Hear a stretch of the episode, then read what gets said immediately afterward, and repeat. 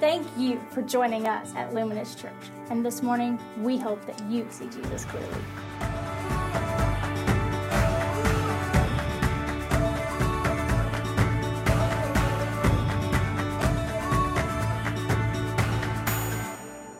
Welcome to church. We're glad that you're here.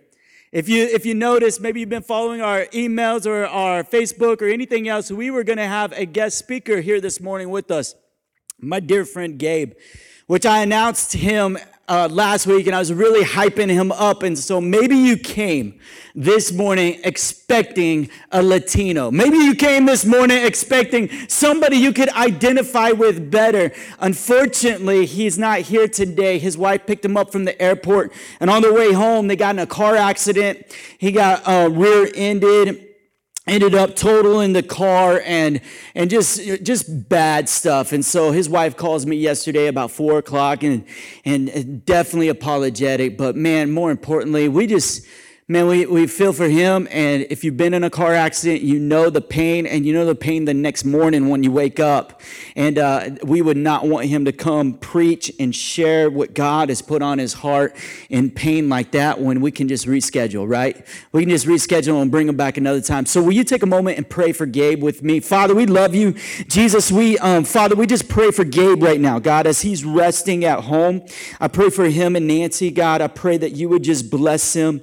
Jesus, I just pray that you would touch his body, Father. I pray that you would work out the finances to replace a car, Father God, that's lost. And Lord Jesus, we just pray that you would be with him today. Thank you for Gabe Salazar. Thank you for his family. Bless him today in the name of Jesus. Amen.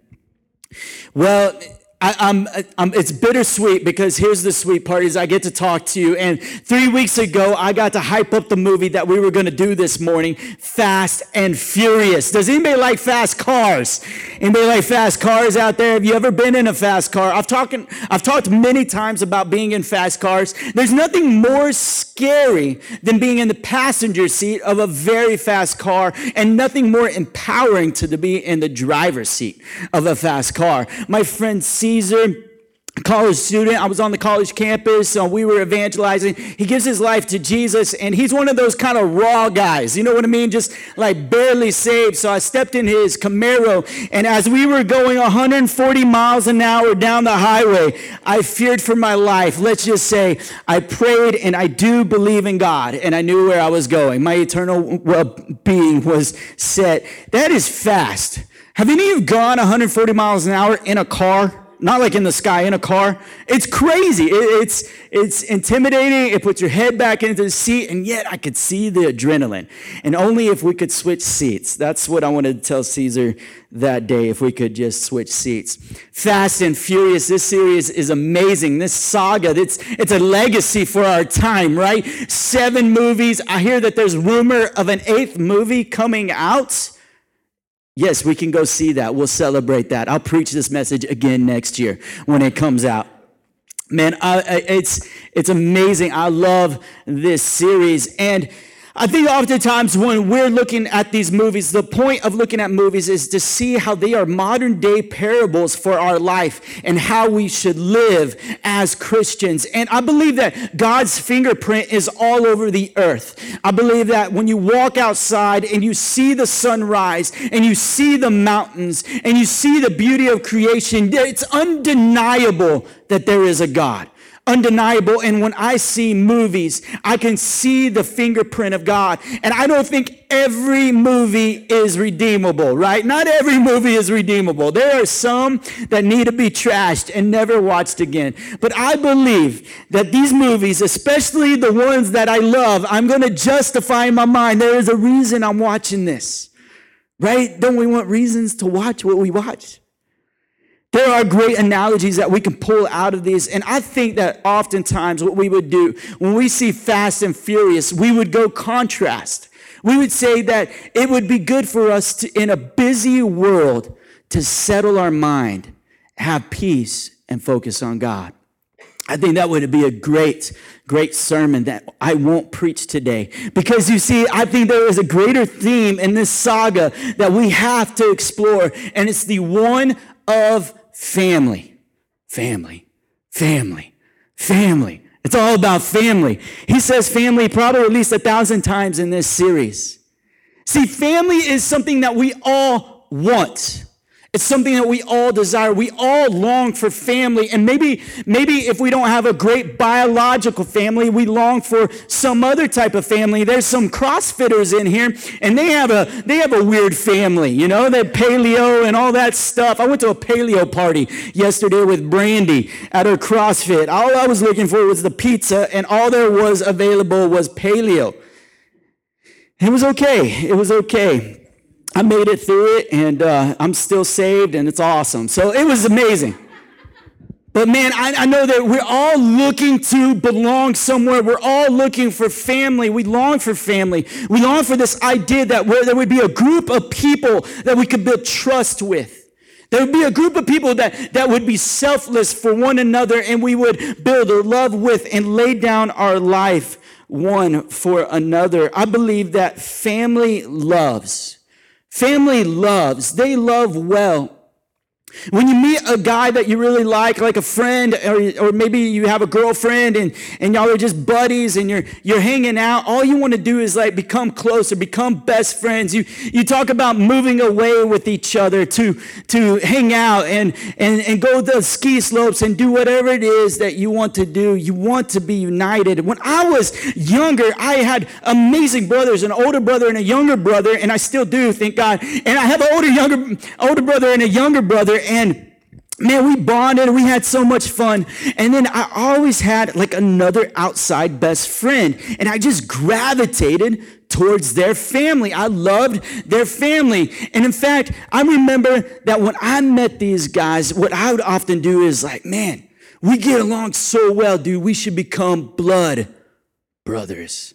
Blood brothers, right? How, how many of you want to be blood brothers? And so, so I remember grabbing the pocket knife with my friend Taylor, and as we're hanging out with Taylor, and I said, okay, what I'm going to do is I'm going to I'm going to cut my skin and you cut yours, and then we shake hands and our blood will forever be in each other. Little did we know biology. Maybe only the thing that was going to be spread was disease, but,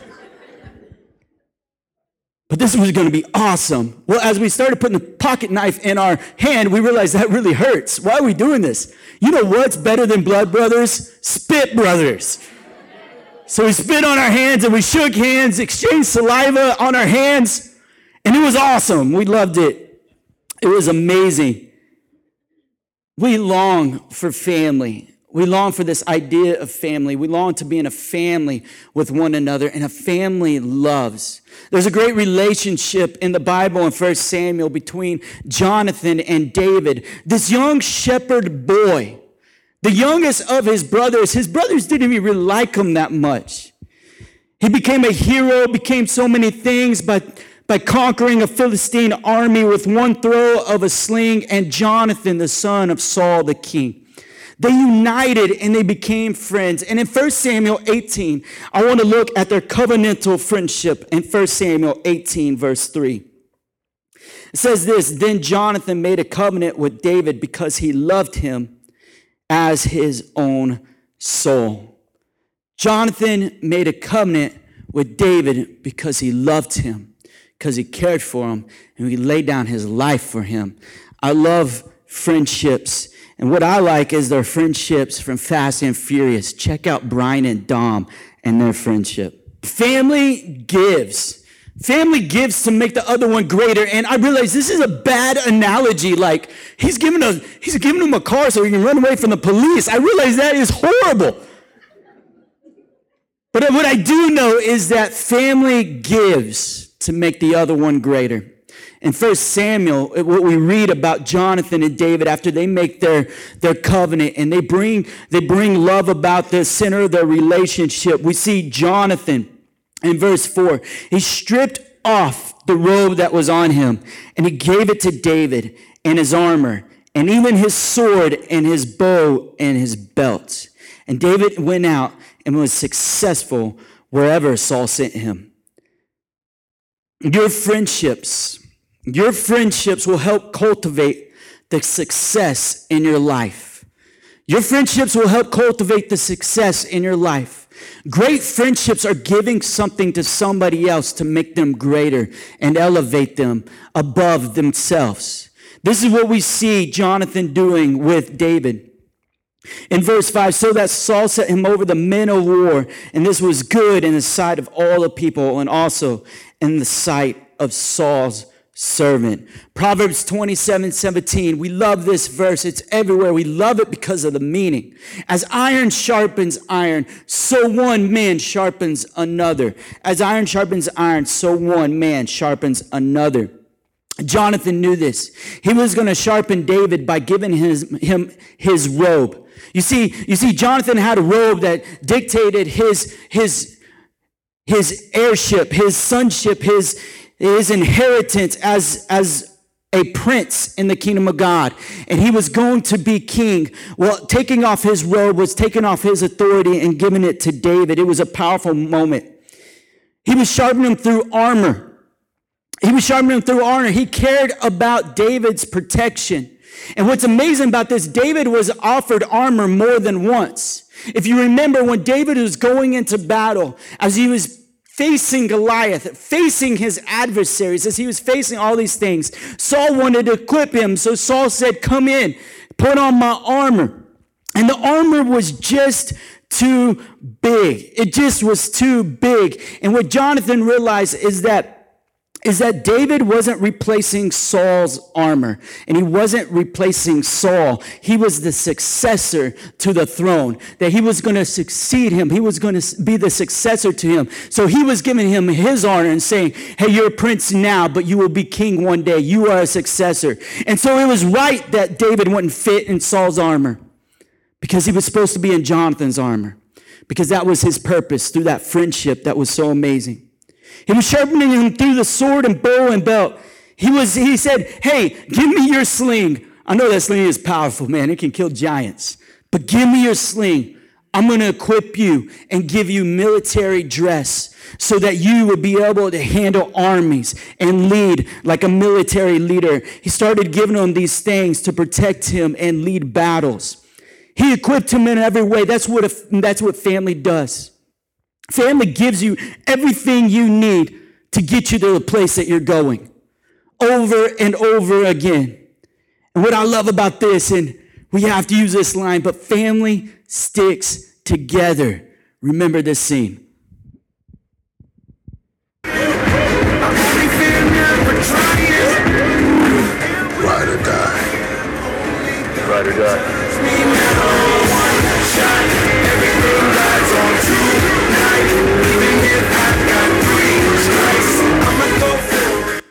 Ride or die, baby. Ride or die. Let's get in the Camaro together, Caesar.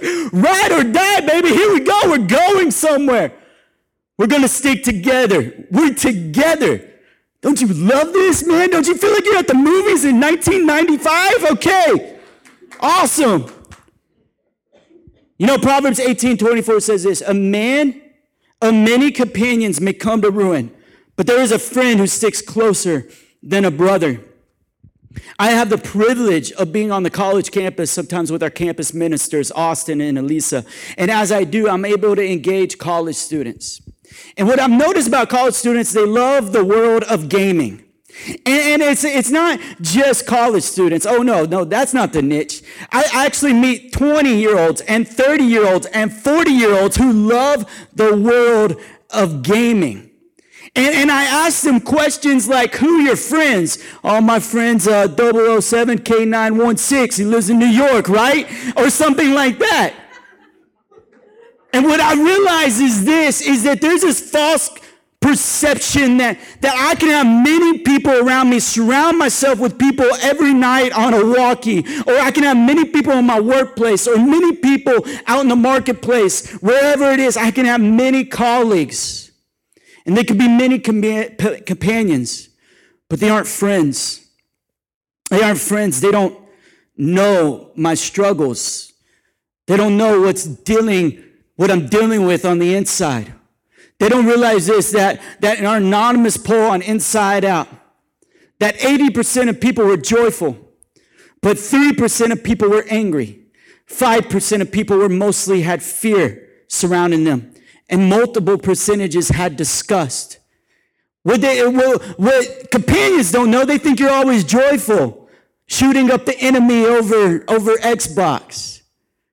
But a friend can just look at you and know there's something going on. And that's the kind of friend that sticks closer than a brother. A friend that can see you and call things out in you and encourage you and look at your circumstance and say, I know where you are. I know where you are. I'm here. And they're intentional about it. They're intentional. I have many friends like this. Many friends who will ride or die with me. Many friends who will go with me to any limit. Many friends who will do life together and will challenge one another. I was humbled when we came to San Antonio, Texas, from a small oil field town of Midland. And when we came here, we didn't know who was coming with us. But what I noticed is there were multiple friends who said, we're coming with you. We're going to stand with you. And we're going to lift up your arms and encourage you along the way. There's many people like that, and I hope, desperately hope, that you have friends like that. And if you don't, my encouragement today is, I believe through prayer and intentionality, you're going to find friendships that last forever. I believe that you're going to find these kinds of friends who won't just be yes people, but will be people who tell you what you need to hear. Family has each other's back. Family has each other's back. Our last cheesy scene from Fast and Furious. She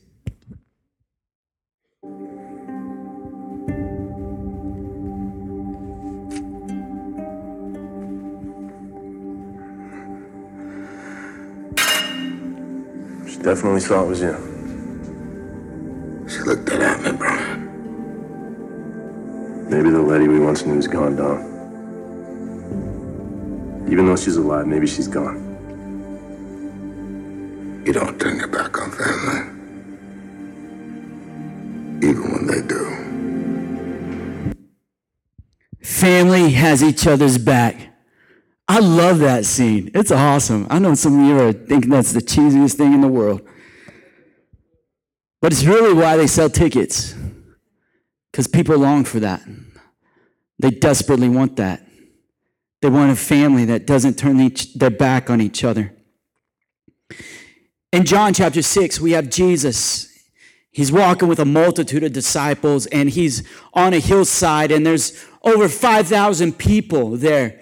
And he ends up finding a few fish and a few loaves of bread, and he feeds all of them. It's amazing what God does. He takes care of them. He provides for them. He gives them everything that they need. Later on in the chapter, Jesus actually walks on water, which Peter finds himself doing the same thing as he's chasing Jesus.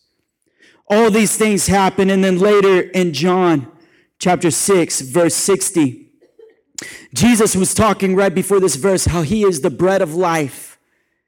He is the bread of life. And he was telling them things that are hard to hear, hard for us maybe to hear even in this room. In John six sixty, he says, this is a hard saying. Who can listen to it? It's hard for us to hear truth. It's hard for us to hear the gospel. It's hard for us to hear our friends when they're talking about Jesus. It's hard for us to listen to those things.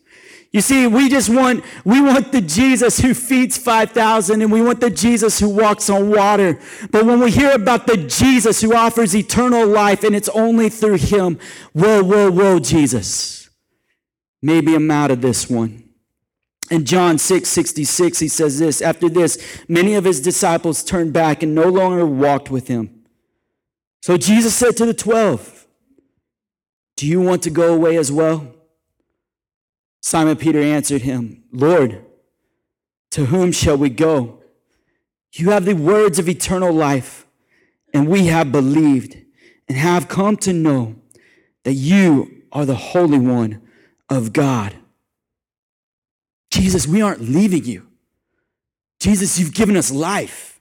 More life than we, we had when we were professional fishermen. More life than we had when we were professional taxpayers, more, uh, tax collectors. More life than we had when we were doctors. More life than we had and fulfilled in our identity of career. You give an identity that is past an earthly identity. You give so much more. Jesus, we have seen you walk on water. We have tasted and seen your miracles, signs, and wonders. We have seen the deaf hear and the blind see. We have seen the gospel given to the poor and hope restored to them. We've seen you pull, pull more fish out of a basket than Santa pulls toys out of a, out of a toy bag. That's pretty cool. We've seen you do so many things, Jesus, but more importantly, you give us life. You give us life. And Jesus said in John six seventy, I know you say you chose me, but did I not choose you? You see, I chose you. I chose you. I called you by name. I called you to myself. I tapped you on the shoulder. I said, come after me. I have brought you into a family. I have brought you into a home. I have prepared a place for you. And John six forty-seven says, truly, truly, I say to you, whoever believes has eternal life. I am the bread of life. Jesus is eternal life. Not that he gives eternal life, yes, but he is eternal life. And separate from him, there is no eternal life. So I'm not, I'm not coming to speak truth to you. I'm not coming to just say those things. I'm not coming just to give you hope of one day. I'm giving you hope of now, because in this present time, you're walking with eternal life. In this present time, you're walking with Jesus, who's going to give life and life to the full. And if the worship team would come, help me close this out. In John fifteen thirteen, Jesus loved them so much that he gave life to them. And it says this in John fifteen thirteen, greater love has no one than this, than the one that laid down his life for his friends. To prove that he was their friends, to prove that he was their friends, he hung on a tree and he took their place and he laid down his life for their life. You see, family loves. Family makes others greater than themselves. Families stick together. Family has each other's back. And lastly, family makes a home. Family makes a home. In Ephesians two nineteen, it says this. So then, you are no longer strangers and aliens. You're no longer strangers and sojourners. You're no longer strangers and those wondering, where is my family? Where do I belong? What is my place? But you are a fellow citizen with the saints and members of the household of God. It's why on Instagram and everywhere we hashtag one church, one family. Because we believe that we are a church who is a family under the name of Jesus, who has brought us together, who will bring purpose and identity more than anyone else. We are a people brought into a family not because of circumstance, or riding together in cars, or adrenaline experiences. Those things will bring you close. But we are family because we're victims of his generosity, of love and grace. I'm thankful that we are in the family of God. And I'm thankful that we have a family that we can call home. And I'm thankful that God is the Father of this family. Would you stand with me this morning, church? Lord Jesus, I pray, Father, that as people are wondering, searching, Father, trying to find their place, their identity, their purpose, God, I thank you that we're part of a universal church, a church, God, that you have established by your Son, Jesus.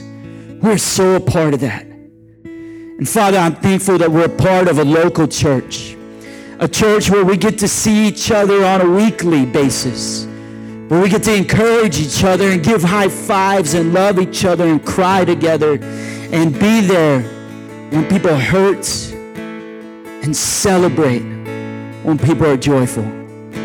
God, would we be a family that's intentional? One church, one family.